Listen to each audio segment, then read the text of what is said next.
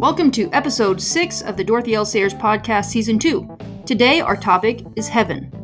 I was going to name this episode Heaven and Hell, but it turns out there's enough to say about heaven to keep us going. Yet there is a subscript. Yes, we're talking about heaven, but we'll talk about it through the same lens that Sayers described it the lens of Dante. I don't know if that image works so well, the lens of Dante, but so don't dwell on it. But let's get started and see what we can find.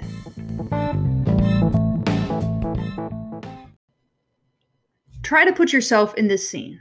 The air is still and calm, and we're looking at something like water. Then we realize that there are faces in the water looking back at us. They're faint, like a pearl on a pale background, and we turn around to see who's behind us causing the reflection, but it's not a reflection. So we look at our guide who says, It's okay, go ahead and talk to them. We turn back to the water, and the person we end up addressing is named Piccarda. And on earth, she was a nun and happy in that life. But her brother forced her out of the convent and into a marriage that she didn't want, a political marriage.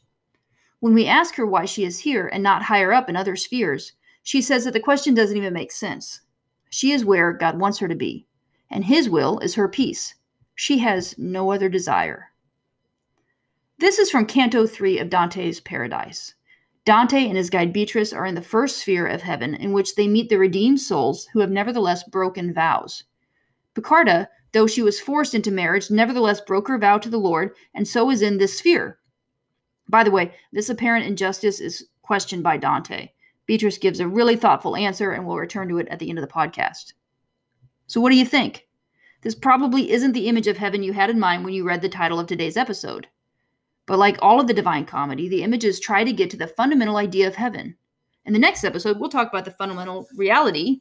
It is a reality in a way, and in a way not of hell. So in 1948, Sayers went to visit a friend in Cambridge, and there she gave a lecture to the Society of Italian Studies entitled The Meaning of Heaven and Hell. Everything I'm about to tell you today is taken from this lecture, which has been reprinted in the Introductory Papers on Dante, Volume 1, from Wipf and Stock Publishers. Wipf, that's W I P F. I never knew how to pronounce that until I got ready for this podcast. Okay, if you want to hear the story about how Sayers became entranced with Dante in the first place, and it's a cool story, and why Dante is so worthy of her and our attention, go back and listen to episode 11 of season 1. So, what Sayers says in 1948 wasn't new theology, of course. She points that out in her opening words. She's not interested in new theology. Heaven and hell theology go way back into the medieval era, into the ancient era, to the New Testament, possibly beyond. Now, you also notice that the volume is called Introductory Papers on Dante. So, this is Sayers helping us understand Dante, who is helping us understand Christian teaching, which, ostensibly, is helping us understand ultimate reality. So, I want to pause here and talk about the structure of the universe. I can't figure out a good place in this talk to put this, so I'm just going to slap it here. So, for the ancients and medievals, the structure of the universe was geocentric, earth centric. So, this is not a compliment necessarily. In the medieval perspective, hell was at the center of the earth, and that's not where you want to be. You want to be beyond, you want to be in the stars, you don't want to be stuck at the bottom of the funnel. And that's how Dante and his colleagues were viewing the universe until, you know, Galileo and beyond when we changed to the heliocentric point of view. So imagine the Earth is at the center, and then we kind of go out into spheres of planets. So planets rotate around us. In fact, the word planet means wanderer. They rotate around the Earth. According to people who look at the night sky, this is what they tend to see. It really does make sense until you kind of take some other factors into it. We would all be geocentrics, by the way, if we all just had to work on our own observation. Okay, let me get back from the digression to my other digression. You're on the Earth. You look up. You're looking through crystal spheres, basically clear spheres. I want you to imagine like the this Earth is in the center, and then there are these nesting spheres, and each one of these kind of transparent, invisible spheres is where a planet makes its path, its orbit. So there's a sphere for Mars, sphere for Mercury, spheres for Venus, and so on and so forth, until you get past the planets into the firmament, which is the realm of the fixed, firm stars. And then you get to the firmament, and then you move beyond the firmament into the empyrean, which is where God dwells, where the highest intellect is. So when Dante is writing his paradise, he is making this journey, not to the center of the earth, nowhere on earth. He's leaving earth to go up through the paths of the planets, through the stars. So, to understand reality, we must begin with heaven. Or as Sayers says, our explanation must begin with heaven because heaven, or rather God in heaven, is the only unconditioned reality. All other reality is derived from God, being either immediately created by Him, or engendered, or evolved, or manufactured by the mediation of His creatures. In other words, God is the ultimate reality from which all other realities come. And if you just signed off because I got too philosophical, I'm talking to my father and others here, sign back in just for a little bit. You don't have to think it's worthwhile to think about, but if you, well, I don't know what you have to think, but this is just this is some fundamentals that you should understand because it's a really great way of understanding heaven. It's what Dante taught. This is what medieval thinkers called scholastics or schoolmen taught. As Sayers points out, God who from whom all reality comes from. From whom all reality comes from? God who creates all reality creates abundantly. He creates lavishly, not because he needed anything, but because he wanted to share. Creation is good, and creation is numerous. The Christian heaven, Sayers says, is a populous place. She actually inserts here a neat little commentary on closeness to God and angels. So, kind of in the keeping, this is, this doesn't have a really good structure. This podcast episode, it probably should, since Dante's heaven is super structured. But we have a lot of people in heaven. We have a lot of souls in heaven. We have a lot of angels in heaven. And I want to talk to you about angels just for a second because I think the medieval view of angels is worth remembering. Okay, this is from page 48 of my little edition of the meaning of heaven, heaven and hell. The higher the created being is, and the nearer to God, the more utterly it is itself, and the more it differs from its fellow creatures. The lowest and least of created things, the prime matter, is formless and homogeneous, and inorganic matter has very little individuality. Plants have much more, animals are real individuals, and a human being is more than that. He is a person. But when we come to the angels, or intelligences, as Dante in Dante's phrase, they are thought of as possessing such super personalities that the schoolmen refuse to think of them as being merely so many members of a species. They said that every angel was a separate species all to himself. This may seem to us rather a quaint, if not absurd, way of putting it, but the intention is clear. An angel is so triumphantly and perfectly himself that one of these blessed beings differs from one another not as one man from one another, but as a class of terrestrial beings from one another. Remembering the four beasts of the apocalypse, we may even say that they differ as a man from an ox or an eagle from a lion.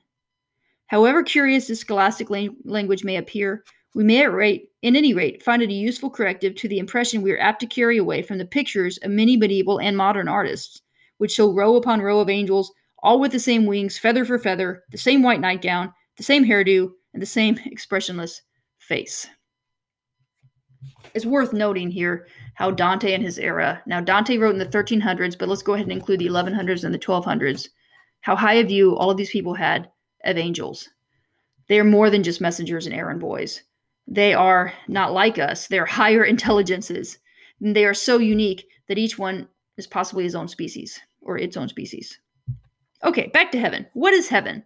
Sayers asks us to forget all the imagery we can, uh, imagery we can for a moment, even Dante's, and especially any modern paintings of angels, celestial banquets, etc. We will come back to the imagery, but for now, think of heaven as a possibility, as a new way of thinking. In the definition of the schoolmen, scholastics, guys like Thomas Aquinas, Heaven is a scene of God in his essence. So heaven just got a lot more boring, didn't it? It's all of a sudden now like an abstract construct. But think about the limitations of life for a moment. We see things with our eyes, touch them with our fingertips.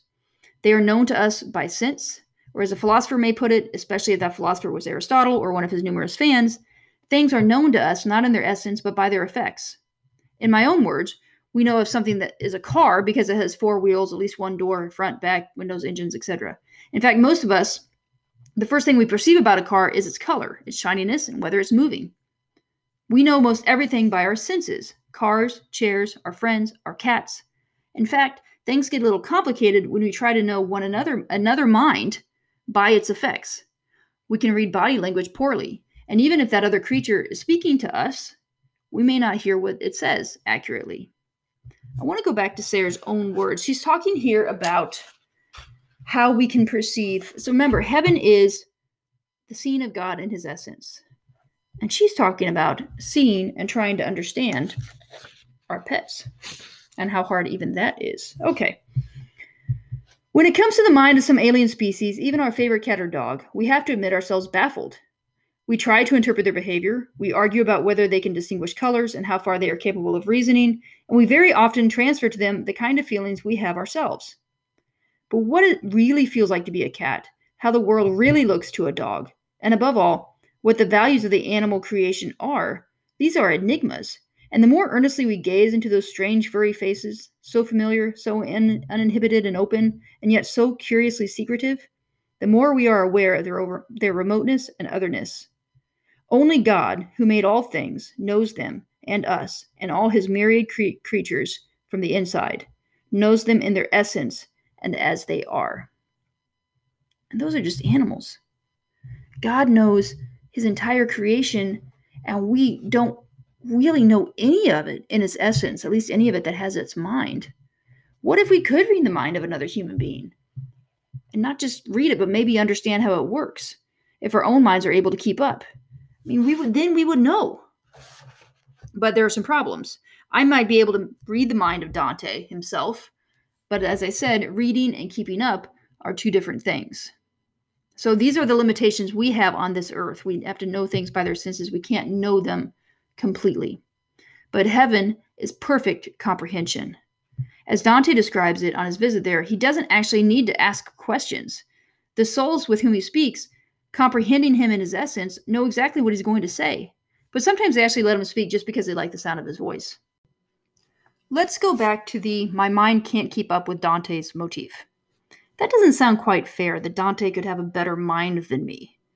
But heaven is about justice, not equality. And you probably noticed that heaven is a hierarchy. There are lower spheres and higher spheres. The medievals were much more okay with hierarchy than we are, and it could be argued that 1940s English people were too.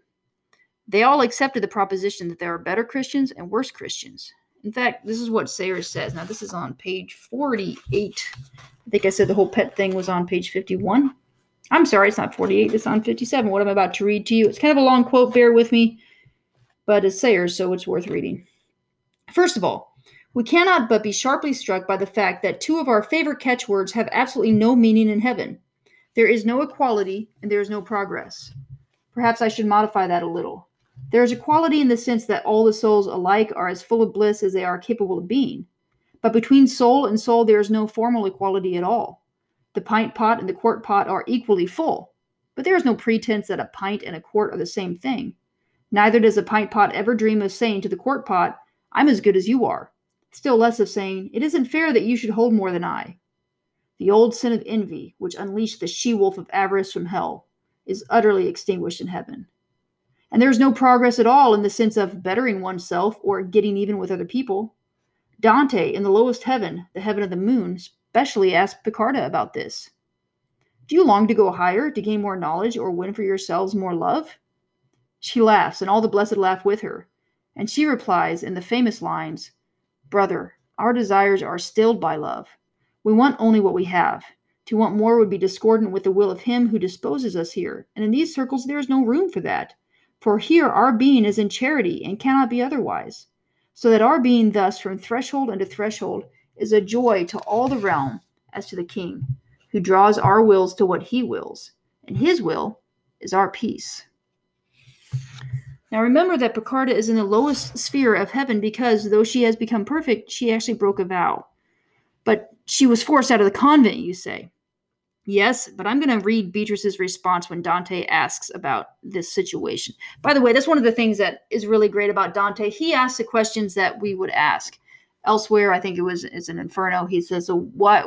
How can people be in hell if they hadn't even had the chance to hear about the gospel?" And he actually puts a couple of people outside of Jesus's time frame in paradise. Like he kind he it's just fascinating. You should read him. Okay. Where was I? Oh yeah, I was going to give you Beatrice's response. So Dante says, "Look, this isn't fair. She was forced out of the convent." And Beatrice's guide says this: If violence means that the one who suffers has not abetted force in any way, then there is no excuse these souls can claim, for will, if it resists, is never spent, but acts as nature acts when fire ascends, through though force a thousand times tries to compel. So that, when will has yielded much or little, it has abetted force, as these souls did. They could have fled back to their holy shelter. Yikes! That's who's who's strong words from Beatrice. And by the way, those are not that's not Sayers' translations. That's Mandelbaum's. I feel bad using Mandelbaum's translation here on a Sayers podcast, but this rendering is pretty clear. So she says this, and that kind of touches on another point that Dante loves to talk about, which is free will and the power of will. We're not going to go into that yet. But Mandelbaum does explain what I just read about Beatrice's response. Just for clarification, he says that, he says that merit for Piccarda has diminished because the human will has the absolute power to resist force, however great. Indeed, this is its very nature, as it is fire's nature to rise upwards. Okay, that's that's some thoughts on the will. All of this is a little off topic, but you kind of have to discuss it when you discuss Piccarda. And Piccarda is such a wonderful entrance to heaven because she accepts God's will, even though it doesn't put her at the top of the ladder. She accepts his reality. So, just to review, some of the aspects of heaven that Sayers talks about using Dante is it's the ultimate reality. By the way, if you read C.S. Lewis's A Great Divorce, that's also a great, very image oriented depiction of heaven as the ultimate reality. Heaven is the ultimate reality. There's he's moving up through the stars. There's movement in heaven. There's population in heaven. We didn't get into this, but there's color in heaven. There's sound and song in heaven. There's cool stars, there were souls kind of forming like stars into these formations. Sayers doesn't get into all of this in her essay, but she does kind of get us into the mindset of what heaven is, and that is the acceptance of reality, specifically the goodness of reality. One should call good things good. On the other hand, to call good things evil is evil. And that would take us away from Piccarda, away from heaven, and into hell into the next episode.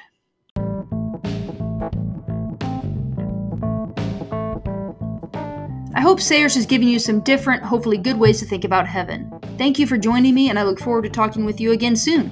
If you have any questions or comments, please email me at lindsayannshole at gmail.com or leave a comment on the YouTube edition of this episode. Have a great day, and peace be with you.